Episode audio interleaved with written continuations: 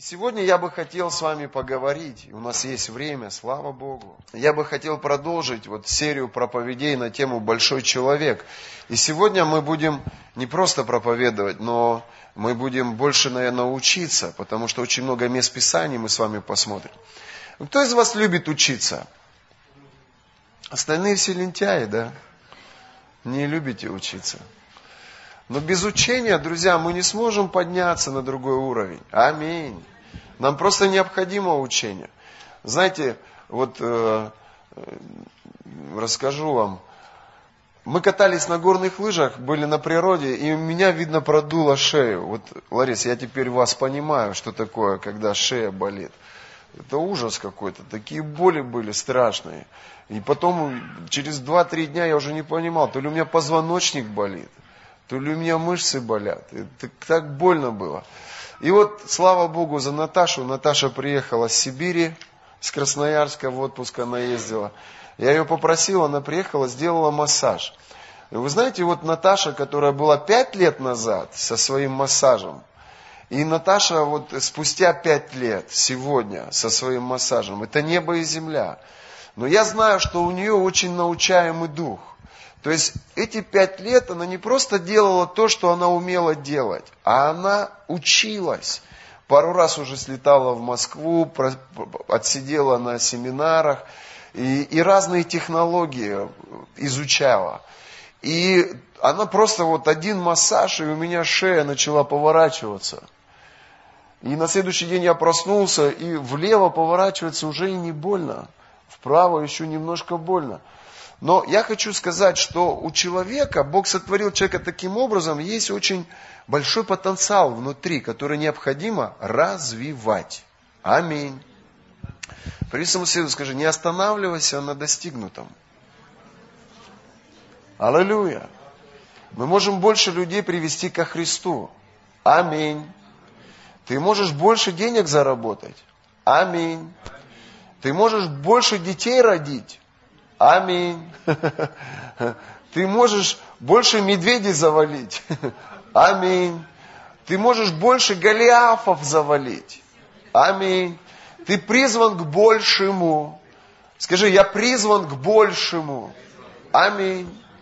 Друзья мои, и люди, которые остановились, они сдались. Они, не, они, они удовлетворены тем, что у них есть. И я тебе хочу сказать, это не я. И я бы хотел, чтобы и ты таким не был. Я бы хотел, чтобы мы с тобой были всегда голодными по Божьему Слову. Чтобы мы всегда были неудовлетворены количеством Его благодати в своей жизни. Чтобы мы всегда, друзья мои, претендовали на большее. Аминь. Вы знаете, и э, большой человек, это прежде всего большой человек внутри. И для того, чтобы иметь большие плоды в своей жизни, я верю, что нам нужно построить что-то внутри себя. Знаете, есть такое выражение расширить свое мышление. Знаете, есть такое выражение расширить уровень своего даяния. Есть такое выражение увеличить молитвенное время. Есть такое выражение увеличить ну, и взять большее количество часов в чтении Божьего Слова. Аминь. Я бы хотел, чтобы мы вместе с тобой начали с одного места. Итак, книга Бытие, и мы посмотрим на Авраама, 15 глава. Давайте сегодня немножко поучимся.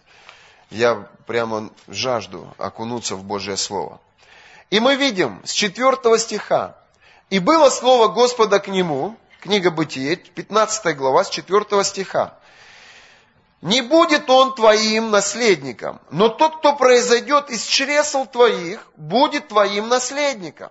И вывел его вон и сказал, посмотри на небо и сосчитай звезды, если ты можешь счесть их. И сказал ему, столько будет у тебя потомков. Аминь. Друзья, ничего в этом физическом мире не приходит в твою жизнь, если это не произойдет прежде в духовном мире. Друзья мои, Бог вывел Авраама, и он сказал, подними свою голову, и он поднял ее, он говорит, посмотри на небо, сколько ты видишь там звезд. И Авраам посмотрел, и он убедился в том, что количеству этих звезд нету пределов. И он говорит, ну как я могу сосчитать такое огромное количество звезд? И Бог говорит Аврааму, сейчас, Авраам, включи плод своего воображения. Попытайся представить себе в том состоянии, в котором ты сегодня, Авраам, а ты весьма уже в преклонном возрасте, и и ты мечтаешь о детях, Бог говорит, я хочу дать тебе детей, но я не хочу дать тебе одного или двоих детей. Я хочу благословить тебя множеством. И вот она правда, Бог хочет благословить нас множеством.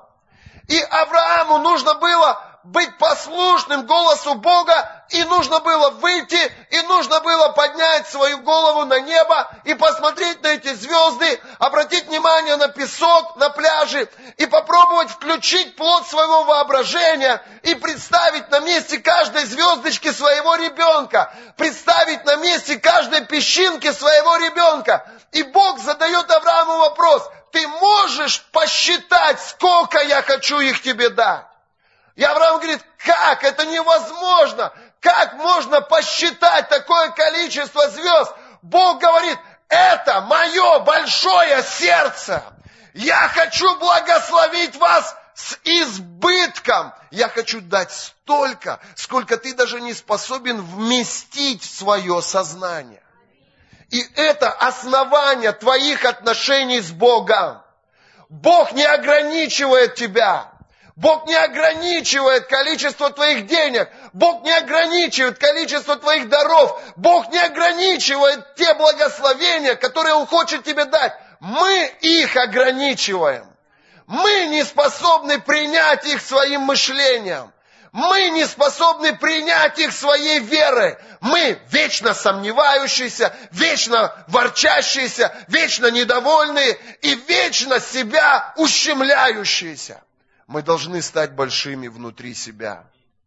И сегодня я хочу показать несколько, знаете, таких аспектов, которые позволяют нам, помогают нам принять большого всемогущего Бога в свое,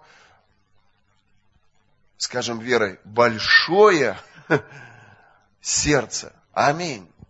Итак, первое. Большой человек много молится. Друзья мои, молитва – это семя. Мы должны много сеять молитвы, чтобы видеть большие плоды веры. Чем больше молитвы, тем больше веры. Итак, смотрите. Большой человек, он очень много молится. Почему? Потому что Библия четко и ясно говорит, что вера, она от слышания, от слышания Слова Божьего. Аминь. Большой человек – это человек, который строит внутри себя большую веру. Скажи, строительство. Что такое строительство? Строительство это когда берутся какие-то материалы. Вот Андрей, например, строит у себя цех. И он э, заложил основание, он берет инструменты, он берет какие-то материалы, и используя эти инструменты, эти материалы, строит и воздвигает здание. Вот вера – это здание, которое мы с тобой приняли решение строить внутри себя – и я хочу, чтобы ты понял одну такую вещь, что без веры Богу угодить невозможно. Ибо надобно, чтобы каждый верующий в Него не погиб, но имел жизнь и жизнь вечную. Да? Друзья мои, я хочу, чтобы вы поняли, что верующему, Иисус говорит, возможно все. И вы знаете, вот одни люди во Христе, они ходят в исцеление – а другие вечно скрипят. Одни люди во Христе, они получают благословение, вырываются материально, а другие вечно просят. Одни люди во Христе, они живут в счастливом семейном а, благополучии, в крепкой семье, в благополучном браке, а другие постоянно грызутся, постоянно обижают друг друга – и переживают кризис за кризисом. В чем разница? Я верю, друзья мои, что большой человек, он очень много молится. Молитва – это стройка.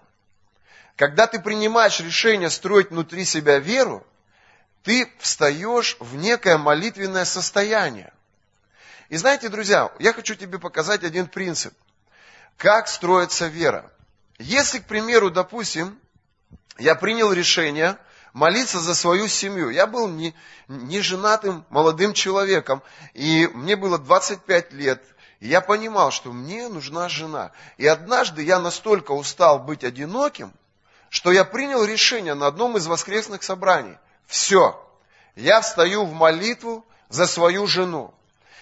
Это был момент, когда я принял решение начать строить свою веру. И каждый день, не меньше одного часа, я молился за свою жену. Приходил день, я определял время, и я просто молился.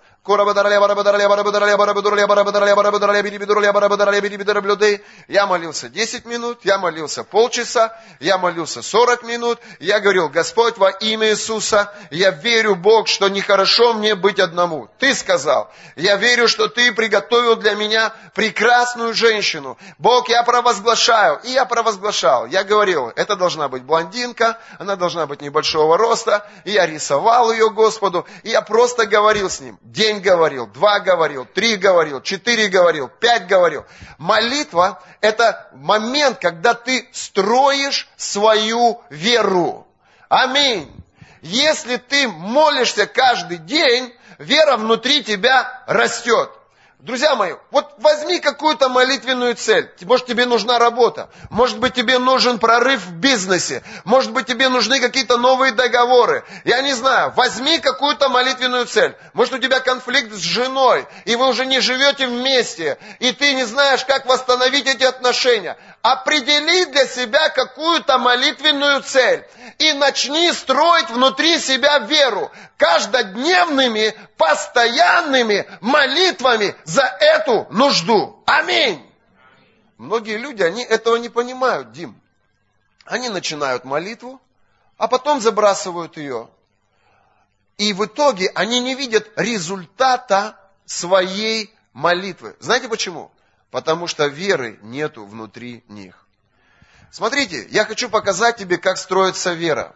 Вера, она строится благодаря ежедневной, постоянной, молитвенной жизни. Скажи еще раз. Ежедневной, постоянной, молитвенной жизни. Большие люди – это люди, которые имеют большие прорывы. Эти прорывы – это результат их веры. А их вера – это результат постоянной молитвы. Поэтому большие люди, они много молятся. Вы со мной? Воздай Богу славу. Я хочу, чтобы мы с тобой пошли к Иисусу сейчас. И давайте откроем одно местописание, оно мне очень сильно помогает всегда в жизни. Господи, дай нам время быстренько все успеть. Итак, Евангелие от Марка, третья глава, пожалуйста, Евангелие от Марка, третья глава. Евангелие от Марка, третья глава.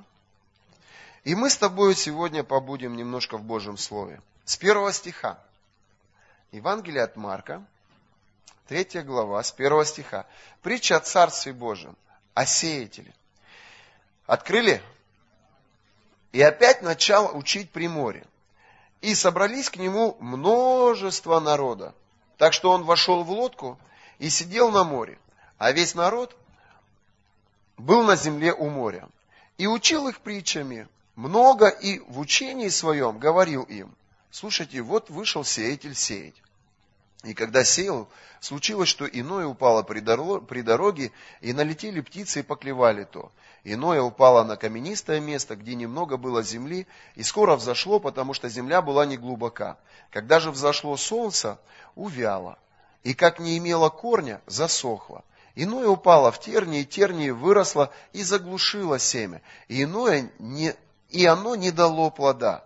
И иное упало на добрую землю и дало плод, который взошел и вырос, и принесло иное тридцать, иное шестьдесят, иное сто. И сказал им, кто имеет уши слышать, да слышит. Когда же остался без народа, окружающие его вместе с двенадцатью просили его о притче. И сказал им, вам дано знать тайны Царства Божьего, а тем внешним все бывает в притчах. Так что они своими глазами смотрят и не видят, своими ушами слышат и не разумеют, да не обратятся, и прощены будут им грехи их. Прислони свои руки к своим глазам, церковь. Сделай это для Господа. И давай помолимся. Скажи, Господи, открой мои глаза, чтобы я видел Царствие Твое. Прикоснись к своим ушам и помолись вместе со мной. Скажи, Господи, открой мои духовные уши, чтобы я слышал голос в Твоем Царстве. Аминь. Так что и они своими глазами смотрят, те, кто руки не положил, и не видят. Своими ушами слышат, те, кто проигнорировал просьбу пастора, и не слышат. И будете сидеть просто как люди. И видеть все, как обычные люди – только голос человеческий. И слышать все, как обычные люди. Только голос физический. Но, друзья мои, помимо этого физического мира существует еще реальность духовного мира. И помимо моего голоса, Андрея голоса, Димы голоса, еще есть голос Духа Святого. Еще есть голос ангелов Божьих. Но вот проблема. Не все слышат голос Божий. Не все видят движение Божье. Иисус, Он говорит им, и говорит им с 13 стиха, не понимаете этой притчи? И как же вам уразуметь все притчи? Сеятель слово сеет. Смотрите, посеянное при дороге означает тех, которых, которых сеется слово, но о которых, когда услышит, тотчас приходит сатана и похищает слово, посеянное в сердцах их. Подобным образом, посеянное на каменистом месте – означает тех, которые услышат Слово, тотчас с радостью принимают его, но не имеют в себе корня и не постоянны, потому, когда настанет скорбь или гонение за Слово, тотчас соблазняются. Почему важно постоянно молиться? Смотрите, вот она притча. Человек услышал Божье Слово, вот Пастушенко услышал Божье Слово. Вот пришел к нему э, сеятель, и посеял Божье Слово в его сердце. Он принял. Я ему говорю, Максим, если ты будешь молиться Богу, Бог восстановит твою семью. Если ты будешь молиться Богу, Бог может дать тебе идею и дать тебе бизнес, и ты сможешь обеспечить свою семью. Если ты будешь молиться Богу, Бог может благословить тебя в твоем служении. И просто дать тебе возможность быть добрым, терпеливым в отношениях с людьми, и у тебя будет очень много друзей. И он говорит, пастор, аминь, точно, да. Но как Царство Божие строится и созидается внутри? Следующее, что говорит эта притча. Он говорит, есть четыре типа людей. Один тип людей, они принимают Слово Божие, но приходит кто? Сатана. И он это Слово ворует. Ну, к примеру, я проповедую вот этому мужчине, говорю, Иисус Господь, Бог может восстановить вашу судьбу, благословить вашу жизнь. Ангелы Божии могут оберегать и охранять вас, и вы будете благословлены в своей судьбе. Он чувствует, что в этом есть что-то, он принимает это слово. Я отхожу, подходит сатана, он его не видит, но он слышит мысли, которые сатана кидает ему в сознание. И сатана ему говорит, какой Бог? Зачем тебе это нужно? Жил, наслаждался жизнью и живи также в том же, в том же режиме. Посеял сомнения в его сердце. Человек усомнился внутри. Эти мысли вырвали то слово, которое посеял в него пастор. И все. И результата Божьего продвижения Божьего Царства, роста Божьего Царства, изменения в жизни нет. Это первый тип людей. Второй тип людей, они принимают Божье Слово. Смотрите, они охотно принимают Божье Слово, но они не постоянны в своей молитвенной жизни. Смотрите, я тебе хочу показать такую вещь. Если ты принимаешь Божье откровение, к примеру, о исцелении, это значит, тебе нужно начинать строить внутри себя веру за Божье исцеление. Как строится вера? Вера – это стройка, это строительство, это процесс. И этот процесс – это постоянная, ежедневная, молитвенная жизнь. В тот момент, вот ты молишься неделю, и ты еще не увидел ничего относительно этого обетования. Если ты в восьмой день не помолился, твоя стройка рухнула. Твоя вера рухнула. И многие христиане, не зная этого принципа, они живут вот таким образом. Они считают, что они верующие, но их молитвенная жизнь не постоянна. А значит, вера их не постоянна. Вы со мной? Большой человек, он много молится. Если ты решил поменять машину, если ты веришь, что Бог силен обогатить тебя, что Бог силен благословить тебя, что Бог силен дать тебе идею, дать тебе людей и поднять тебя на другой экономический уровень. Смотрите, как строится вера. Я принимаю решение каждый день молиться, и в это время, когда я молюсь каждый день за эту идею, ну не знаю, по часу в день или по два часа в день. Зачем вообще Бог дал дар говорения на иных языках? Чтобы ты молился на иных языках пять минут? Нет. Пять минут ты можешь молиться и словами. Но дар говорения на иных языках, он дается тебе для того, чтобы ты мог часы пребывать в молитве. Чтобы ты мог часами пребывать в молитве. И я визуализирую, я представляю себе, как Авраам представлял, глядя на небо, Бог говорит, видишь звезды? Да. Представь, что это дети. Представь, что это дети. И молись каждый день, пока не начнутся рождаться дети. Аминь. Библия говорит, по вере твоей и дано тебе будет. Большой человек – это человек большой молитвы.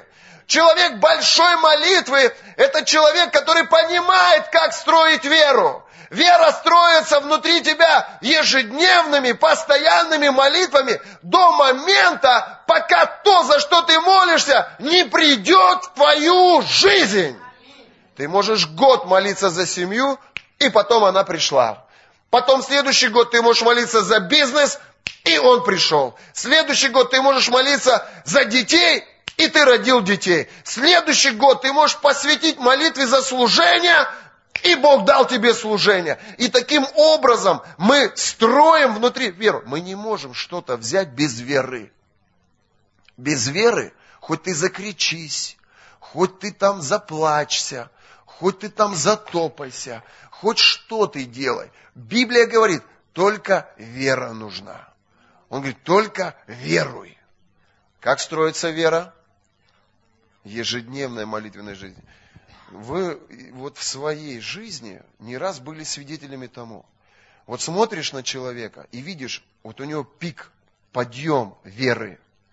Знаете, что это? Это результат его ежедневной молитвенной жизни.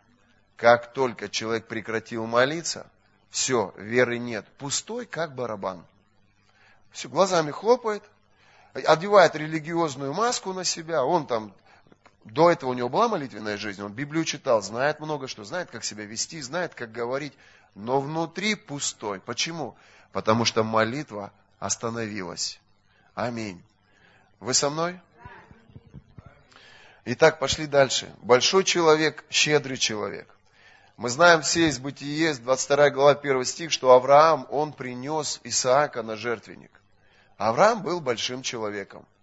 У Авраама было большое сердце то, что он больше всего любил, то, что он больше всего ценил, то, чем он больше всего дорожил, Бог сказал принести, он принес.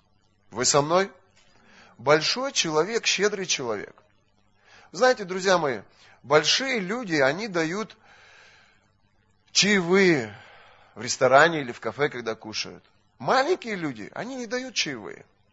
Маленькие люди, они жадные люди. Они скупые люди. И, а большой человек, он щедрый человек. Когда вопрос касается того, чтобы что-то кому-то дать, большой человек, может быть, для него это и жертва, но он дает то, что ему сердце говорит дать. И от этого испытывает удовлетворение.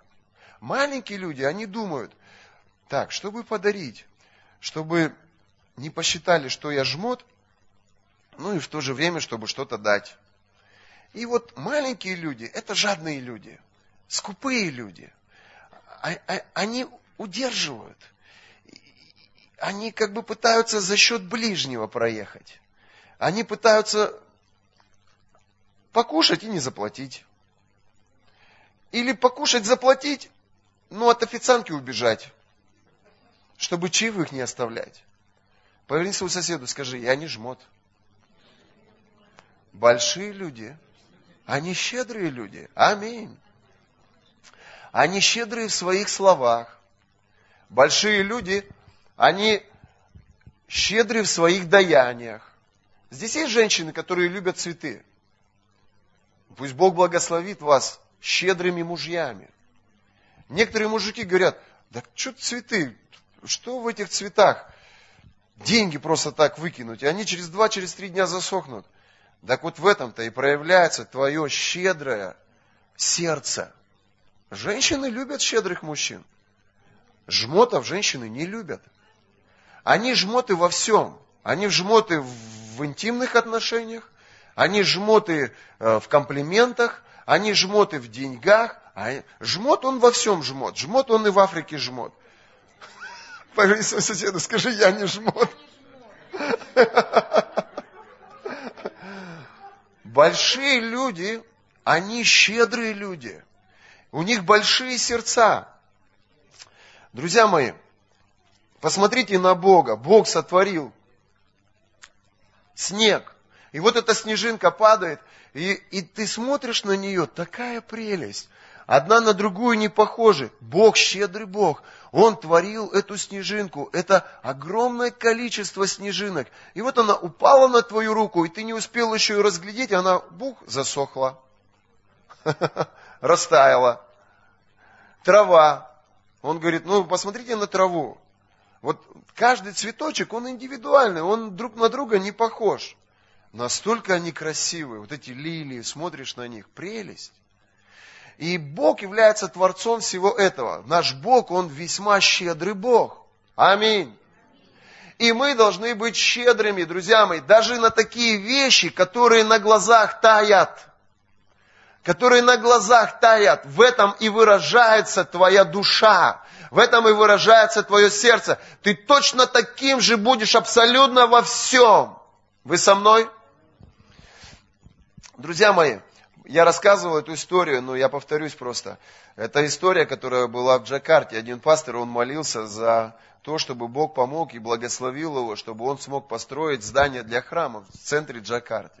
И в зале был один бизнесмен. Бог коснулся этого человека, и тот стоял и молился, и говорил, Господи, я прошу Тебя, дай мне какую-то идею, дай мне какой-то бизнес, чтобы я мог помочь своему пастору осуществить одну из его ну, одно, из, одно из его желаний. Я просто буду его партнером. Я просто помогу построить здание в центре Джакарты. Это были огромные деньги.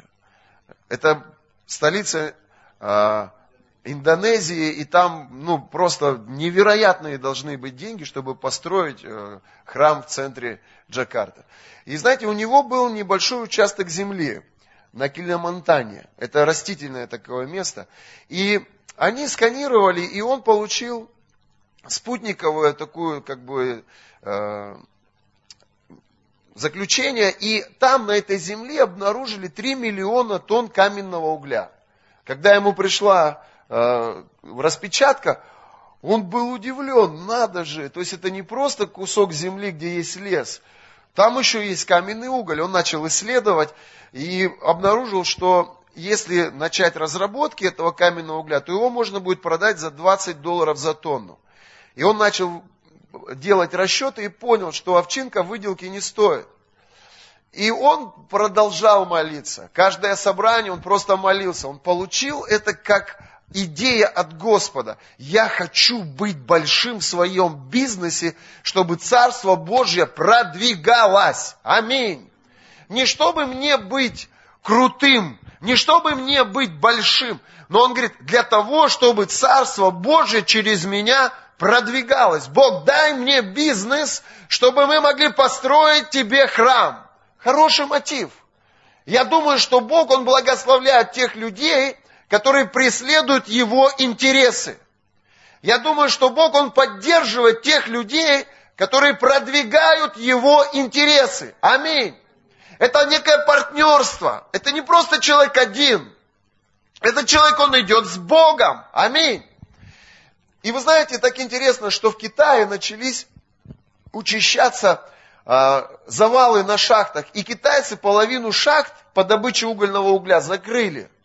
И цены на уголь выросли в два раза.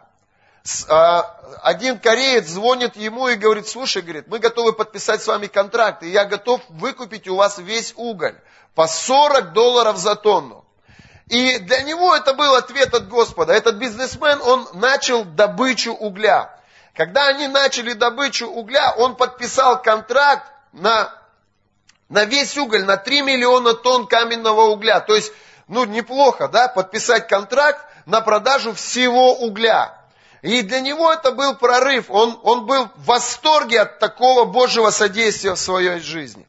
Друзья мои, ну когда они начали добычу, вдруг обнаружилось, что там не 3 миллиона тонн, то есть они делали сканацию уже не со спутника, а там на земле, а 1 миллиард тонн угля. Он просто ошалел от успеха. Он был в шоке от того, как сильно Бог благословил его. Друзья мои, и чуть позже они обнаружили, что на этой земле есть еще и нефть. Вы знаете, что интересно? Интересно то, что если бы этот бизнесмен был бы маленьким человеком, он бы даже бы и не осмелился молиться за строительство храма в центре Джакарты. Многие люди из вас, они настолько внутри с большим потенциалом, но все это не высвобождается наружу по причине того, что вы даже и не пытаетесь достигнуть чего-то большого в своей жизни. Я не думаю, что это амбиции. Я не думаю, что это гордость. Я думаю, что это вопрос веры. Если у тебя будет большая молитвенная жизнь, ты будешь строить большую веру внутри себя. Если ты будешь иметь большую веру внутри себя, то ты будешь приносить большие плоды в Божие Царство большие плоды в свою семью. Людям, которые будут жить рядом с тобой, им будет намного легче. Почему? Потому что если ты будешь большим человеком с большим сердцем, в твоей жизни будут большие результаты. Аминь. Скажи, я хочу быть большим человеком. Первая десятина, которую принес этот, вот этот вот бизнесмен, это было 45 миллионов долларов – я думаю, что только большой человек может от 450 миллионов отделить 45 миллионов и принести их в Церковь Божию. Ты когда приносишь 10 тысяч в Церковь Божию, у тебя коленки трясутся.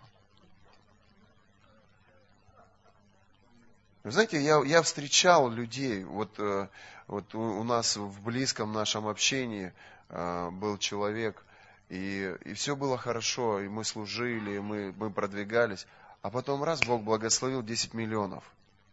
И надо было миллион Богу принести в церковь. Знаете, я вот так вот, ну, я никогда не комментирую эти вещи. Я не обсуждаю. Это, десятина это вопрос каждого лично, правильно? Принеси своему соседу, скажи, только добровольно доход дающего любит Бог. Но просто вот, чтобы ты понимал, вот кто такой большой человек – и вот когда пришло 10 миллионов, десятина, Не 10 тысяч, миллион. Знаете, вот со 100 рублей десятину принести легко, 10 рублей. С тысячи десятину легко принести, 100 рублей.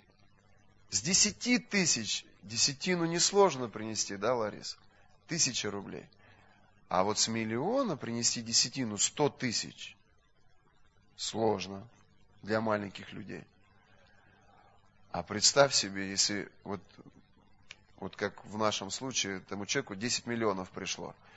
И я просто, я просто для себя думаю, мы мужики, мы друзья, мы общаемся вместе. И я для себя думаю, думаю, ну, будет он верен пред Богом. И он не принес эту десятину. И знаете, что интересно? Его никто не осудил. Никто тебя не осудит за это. Никто слова не сказал. Я для себя просто понял, насколько важно расширять свое сердце, чтобы вот когда придет, Господи, пусть это придет прямо сейчас, когда придет вот такое испытание деньгами, чтобы ты не разменялся, чтобы ты не остался вот этим жмотом, чтобы ты был верен пред Богом до конца. Господи, испытай нас в этом году во имя Иисуса Христа большими деньгами. Аминь. Скажи, я устал жить в аренде. Я иду в свою собственность. Аминь. Библия говорит, что Соломон, он был весьма большим человеком, с большим сердцем. Мы видим жертвы Соломона. Помните, сколько все сожжения они принесли? Давид был весьма щедрым человеком, с большим сердцем. Помните, Давид делал три шага, по-моему, приносил жертву. Три шага приносил жертву. Итак, большой человек готов принимать других, несмотря на их различия. Аминь. Друзья мои, и книга притчи, мне понравилось, сегодня нашел это местописание – 14 а, глава 1 стих, тут написано, кто презирает ближнего своего, тот грешит. А кто милосерд к бедным, тот блажен. Итак, любое презрение твое Бог рассматривает как грех. Мы знаем, друзья мои, что мы все разные. Вы знаете, интересно, а, в послании к римлянам в 14 главе, если читать, мы видим, что там разгорелся конфликт. И первый, второй стих говорится, немощного в вере принимайте без споров о мнениях, ибо иной уверен, что можно есть все, а немощный ест овощи. И мы видим, что Павел здесь, он делает некое разграничение, и он одних называет людей слабыми, а других людей называет сильными. Сильные люди, это были люди, которые говорили, что мы можем кушать все. Было три разногласия в этой церкви, и мы видим, что там они спорили по трем причинам. Первое, одни люди говорили, можно кушать мясо, другие говорили, нельзя. Одни говорили, стоит соблюдать иудейские праздники, другие говорили, не стоит. Одни говорили, можно пить вино, другие говорили, нельзя. И этот спор, эти конфликты, они были постоянно между ними. Но, друзья мои, конфликт, в этом нет ничего плохого. Но вот когда человек выражает свое презрение, или возвышается, унижает человека, который слабее его. Вот это Библия осуждает. Аминь. И вы знаете, сильные это те, а, которые считают, что если в Библии нет прямого запрета на что-то, значит это разрешено. Они более либеральны в своих взглядах. То есть, если это прямо не противоречит чему говорит Библия, если это прямо не противоречит основам человеческой морали, значит это можно. Слабые – это те, которые всегда не уверены. Они с легкостью обижаются, они обижаются и злятся, когда люди не кушают так, как они кушают, не ведут себя так, как они ведут себя, и не живут так, как они живут. Есть некоторые вещи, которые нам никогда не следует делать. И они в Библии ясно прописаны. Нельзя воровать, нельзя убивать, нельзя а, блудить. Но что касается культурных аспектов, что касается стиля и вкуса, в Библии об этом ничего конкретно не говорится. Аминь. В каком доме жить, на какой машине ездить, как одеваться. Библия конкретно ничего этого не говорит. Сегодня мы можем зайти в разную церковь, в христианскую церковь, церковь, которая строится на основах библейских, но при этом мы можем видеть разные стили. Мы можем слышать разную музыку. друзья мои, культурные аспекты. Один человек э, родился в весьма э, образованной семье, где родители имеют высшее образование, и при этом получил сам высшее образование.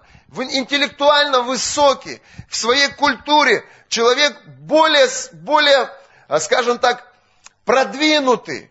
Другой человек вышел из необразованной семьи, из семьи, где не было больших финансов.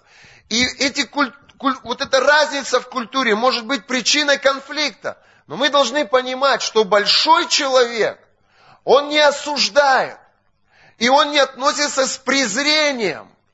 Большой человек – это человек с большим широким сердцем. И он способен проявить уважение также и к тем, кто слабее его. Аминь. Вы со мной? Павел ел мясо. Но в отношениях с людьми, которых он называет слабыми, он не ел мясо. Чтобы они через это не приткнулись. И чтобы они через это не соблазнились. Вы со мной? Помните эту историю про Тарзана? Кто смотрел фильм Тарзан? Смотрели фильм Тарзан? И эта семья, они потерпели кораблекрушение где-то в Атлантике, у берегов Африки. Отец с матерью погибли, а Тарзан оказался на материке. И его спасла обезьяна. И он получил воспитание и вырос в племени, вот в обезьяннем, как сказать-то, в стае обезьяне. Ему дали потом и кличку король обезьян, Тарзан. Но позже его семья, его родственники его нашли. И обнаружилось, что он из весьма богатой и образованной семьи. Его привезли к домой, в очень большой особняк. Одели в дорогую одежду, подстригли. И привезли его в ресторан на обед с семьей. Там был его дедушка, там были его тетя, дядя. И когда они сидели там за столом, этот Тарзан, он не получал образования светского. Он не был из высококультурных и образованных людей он вырос в, стае с обезьянами. И когда принесли пищу, когда принесли суп, он запрыгнул на этот стол, схватил эту чашку и начал ее пить прямо с, вот, вот так вот через край. Люди, которые были, были там, они представляли собой другую культуру. Они были приучены к другому стилю. У них были другие вкусы. И, возможно, люди из светского общества сказали, вот дикарь какой. И кто-то выражал через вот в этом презрение. Но там был дедушка. Мне это понравилось. И этот дедушка, он выкинул ложку, отодвинул тарелку и сказал, вот как интересно. И чтобы проявить уважение к своему внуку и поддержать своего внука, он взял эту чашку, и начал пить ее, повторяя все те же действия за своим внуком. Внук, наверное, сразу сказал, какой у меня крутой дедушка. Все презирали меня, а мой дед, он поднял меня в глазах всех этих людей и поддержал. Это не говорит о том, что дедушка был согласен с его манерами. Просто у дедушки было большое сердце. В церковь приходят разные люди – разных социальных уровней, разного интеллектуального уровня, разного материального достатка. Но мы должны проявлять уважение по отношению друг к другу. И мы должны, друзья мои, проявлять вот не презрение, а некое почтение по отношению друг к другу. Аминь. Парень своему соседу скажи, я уважаю тебя.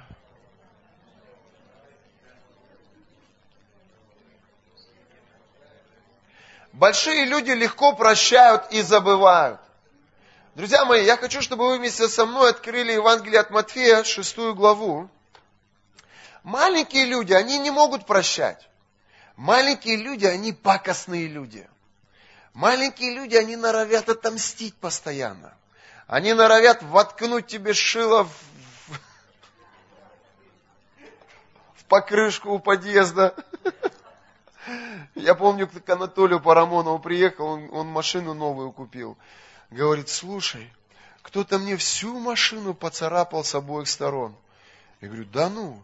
Выходим на улицу, и какой-то добрый сосед, добрый самарянин, с большим щедрым сердцем, взял большой гвоздь и с обоих сторон взял вот так вот и его новую машинку исцарапал.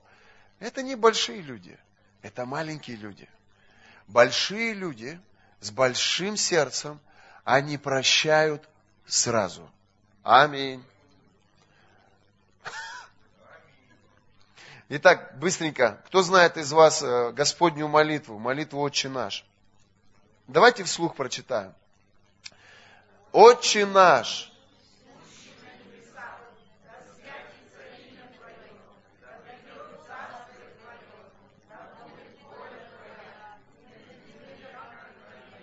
хлеб наш насущный, и прости нам, как и мы прощаем.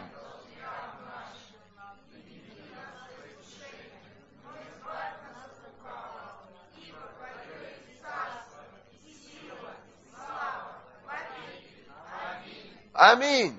Смотрите, в этой молитве Иисус учит своих учеников, и Он говорит, молитесь же так, и прости нам долги наши, как и мы прощаем должникам нашим. Итак, Бог говорит, я буду прощать тебя каждый раз, когда ты будешь прощать. Бог говорит, тебе будет прощено каждый раз, если ты будешь способен прощать. Аминь. Большие люди, они прощают сразу. И дальше. Ибо если вы будете прощать людям согрешения их, то и простит вам Отец ваш Небесный. Смотрите, а если не будете прощать людям согрешения их, то и Отец ваш не простит вам согрешений ваших. Люди спрашивают меня, скажи, пастор, а сколько нужно прощать? Он уже столько раз проявлял свое хамство по отношению ко мне. А сколько, говорит Иисус, раз прощать?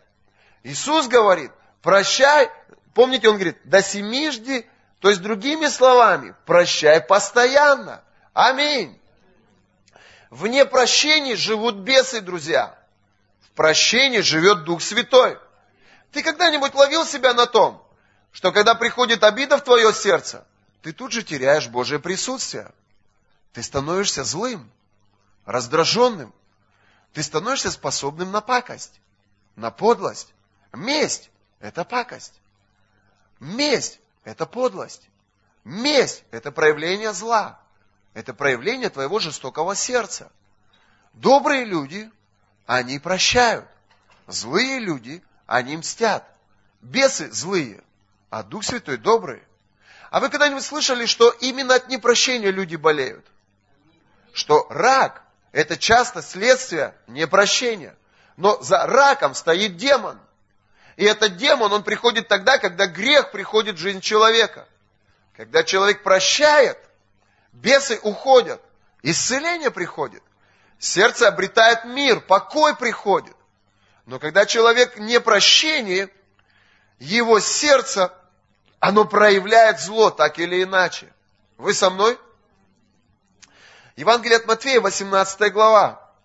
Давай откроем, покажу тебе еще одно местописание. Евангелие от Матфея, 18 глава. Не буду читать тебе все, но мы видим здесь такую историю, что один человек, он должен был должен. Когда начал он считаться, 18 глава, 24 стих, когда начал он считаться, приведен был к нему некто, который должен был ему 10 тысяч талантов.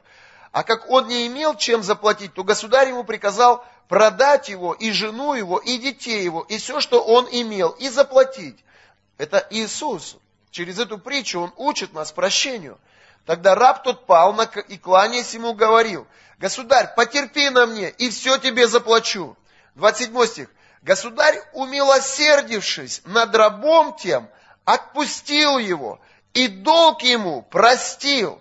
Друзья мои, этот долг это 6,5 миллиардов долларов, или 320 килограмм золота. Можете себе представить?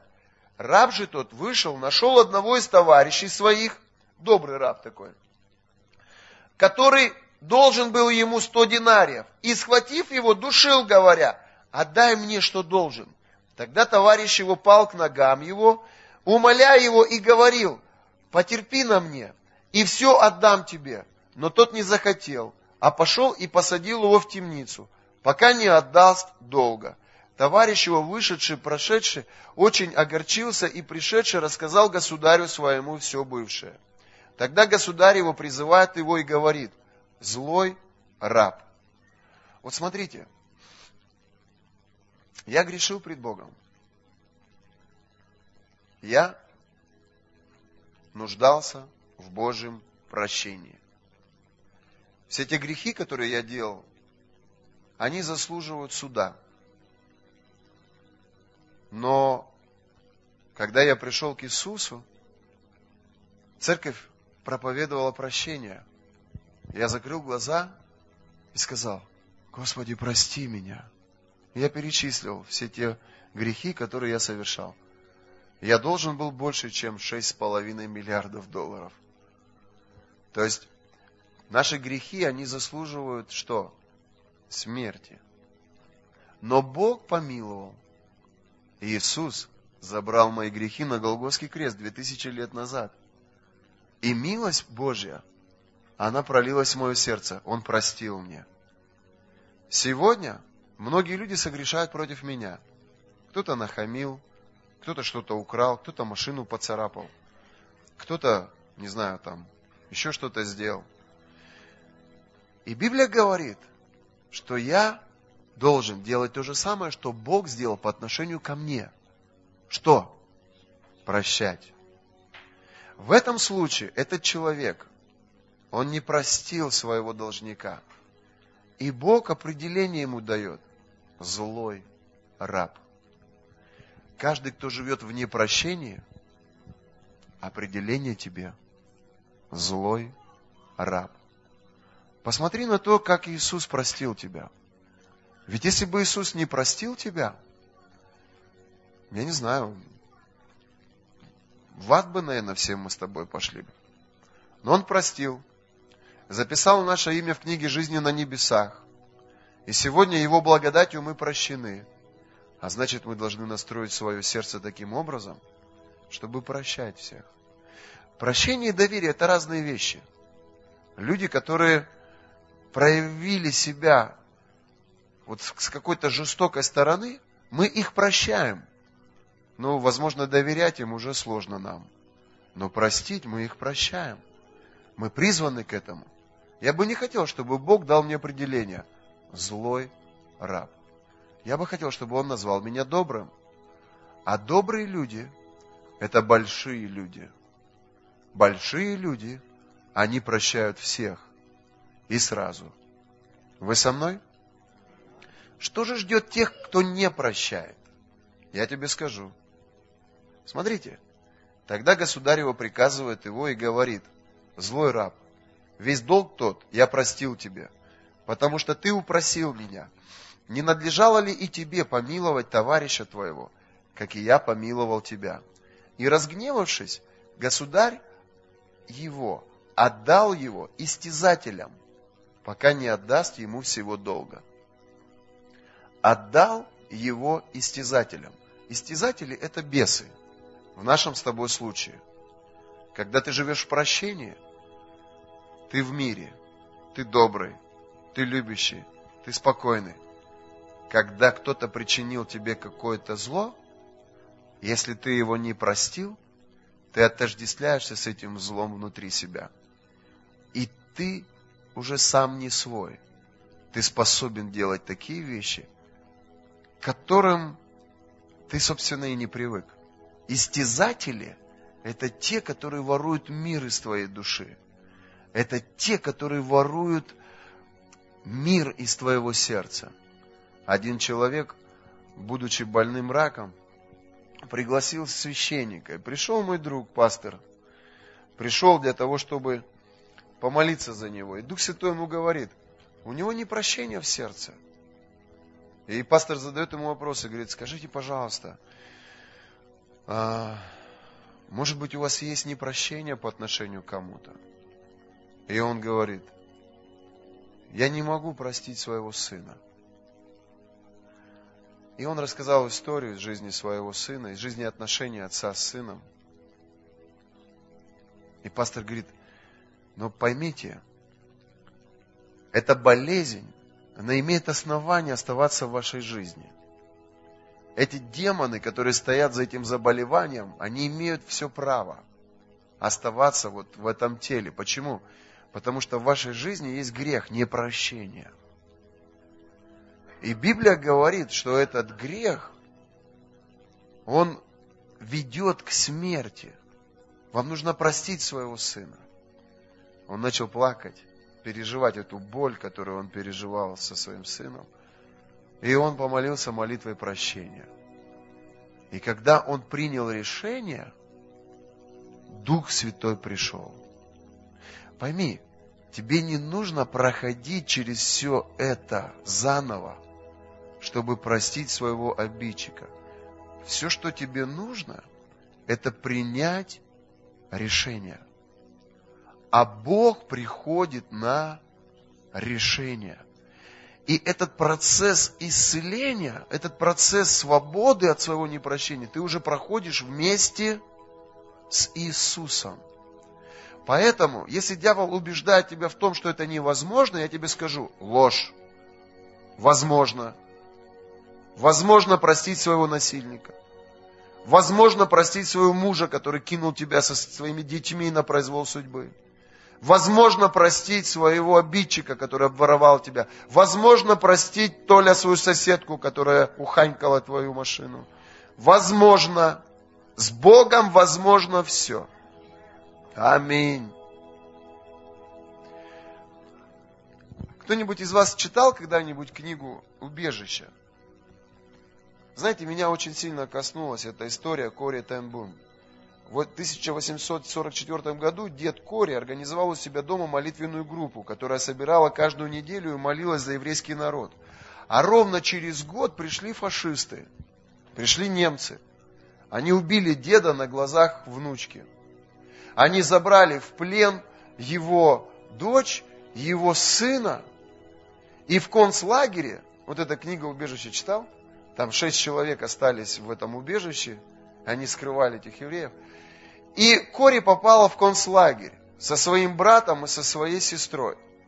Брата убили немцы в концлагере, а Кори и его сестру каждый день перед сном насиловали охранники и часто избивали до полусмерти. Сестра погибла, а Кори осталась живых. Когда война закончилась, Кори возобновила свою работу. Она была священником, так же, как и я, проповедовала Евангелие. И что сделал Бог?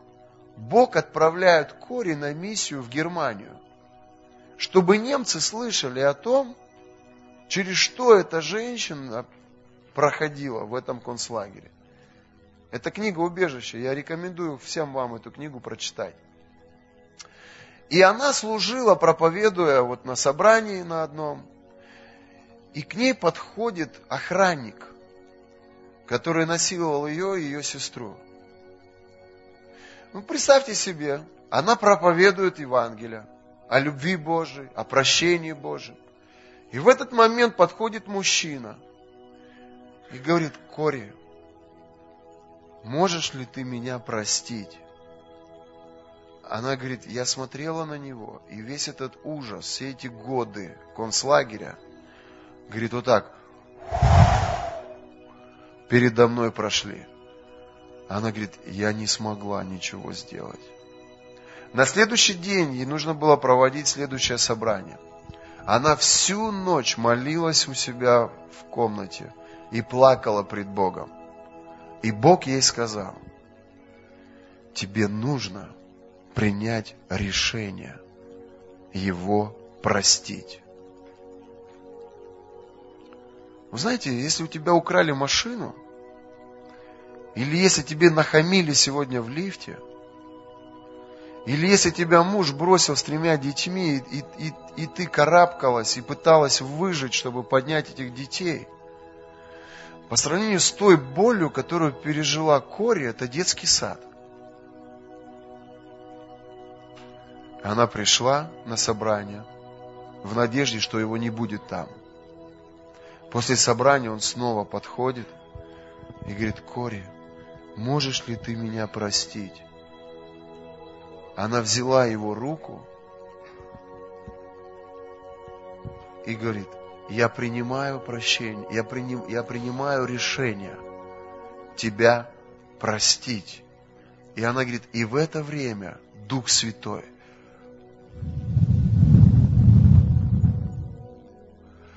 Говорит, у меня побежали слезы, у него побежали слезы. Я, говорит, его обняла. Это невозможно человеком. Это возможно только Богу. Я его обняла и молилась за его восстановление в Духе Святом. Прими решение, что бы в твоей жизни не было. Как бы кто бы с тобой ни поступал. Прими решение простить. Пойми, большой человек – это человек с большим сердцем, который учится ходить в прощении. Кто бы как бы ни поступил сегодня с тобой, всегда настрой себя простить, простить, простить простить. Иисус – это был большой человек с большим сердцем. Он ни капли зла не причинил никому, а его предали, распяли, избили, унизили, оплевали, оболгали и как кресту прибили. И он там на кресте Богу молится. Господи, прости им, потому что я уже простил, ибо не ведают, что творят. Большой человек – это человек с большим сердцем, способным простить. Аминь. Господь, прямо сейчас мы прощаем всех своих обидчиков, Отец. Мы прощаем, Господь, каждого человека, который так или иначе причинял нам боль.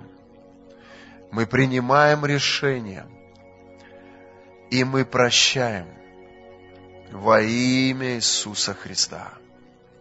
Знаете анекдот? Один парень приходит к врачу и говорит, у меня все болит. Говорит, что болит? Все болит. Ухо, ой, болит. Шея, ой, болит. Нога, ой, болит. Спина, ой, болит. Доктор говорит, подождите, подождите, дайте ко мне руку свою. Он говорит, у вас ничего не болит, кроме того, что у вас сломанный палец.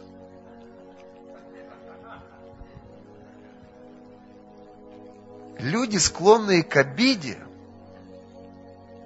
люди, которые постоянно на всех, на все всегда обижаются, это люди, которые не способны сразу простить. Слышишь? И для него все плохие. Он один хороший. Но проблема не в том, что что-то где-то болит. Проблема в том, что у него палец сломанный. Вот я сейчас обращаюсь ко всем людям, склонным к обидам. Вы хотите с этим разобраться раз и навсегда в своей жизни? А? Примите решение. До обиды дело не доводить, а сразу прощать. Сразу прощать. Что-то тебе показалось, сразу прощай. Что-то где-то услышал, сразу прощай. Некоторые люди, он на меня не так посмотрел – он обо мне не так подумал. И они уже обиделись. Ты когда на них смотрел, ты о них даже и не думал. Они себе там как накрутят. Ты когда говорил, ты даже и не, не их имел в виду. Они себе как накрутят. Не надо. Живите в прощении. Не, не хватит вот этих истязателей в нашей жизни. Бесы приходят на непрощение. А Дух Святой, благодать Божия приходит на прощение. Аминь. Скажи, я прощаю всех. И всякий бес, всякая болезнь, прямо сейчас, на основании моего прощения, уйди во имя Иисуса. Мое имя, прощающий всех сразу. Меня зовут прощающий всех сразу. Аминь. Воздай Богу славу. Аллилуйя! Итак, большой человек – это человек с большим видением, с большими ожиданиями. Большой человек много молится. Большой человек щедрый. Большой человек не презирает других, несмотря на их отличия. Большой человек, он всегда сразу прощает. Аминь. Повернись к своей дочери, скажи, ты та, которая всегда сразу прощаешь. Во имя Иисуса Христа. Аминь. О!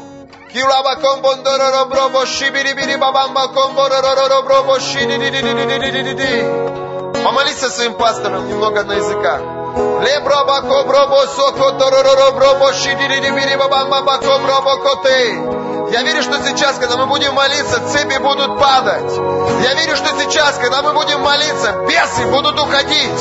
Я верю, что сейчас, когда мы будем молиться, Божье исцеление наполнит твою душу. Божье прощение придет в твое сердце. Дух Святой, я прошу Тебя, делай из нас больших людей, с большими сердцами, с большими ожиданиями большой верой во имя Иисуса Христа. Дух Божий, приди, двигайся через наши жизни, двигайся через наше служение. Дух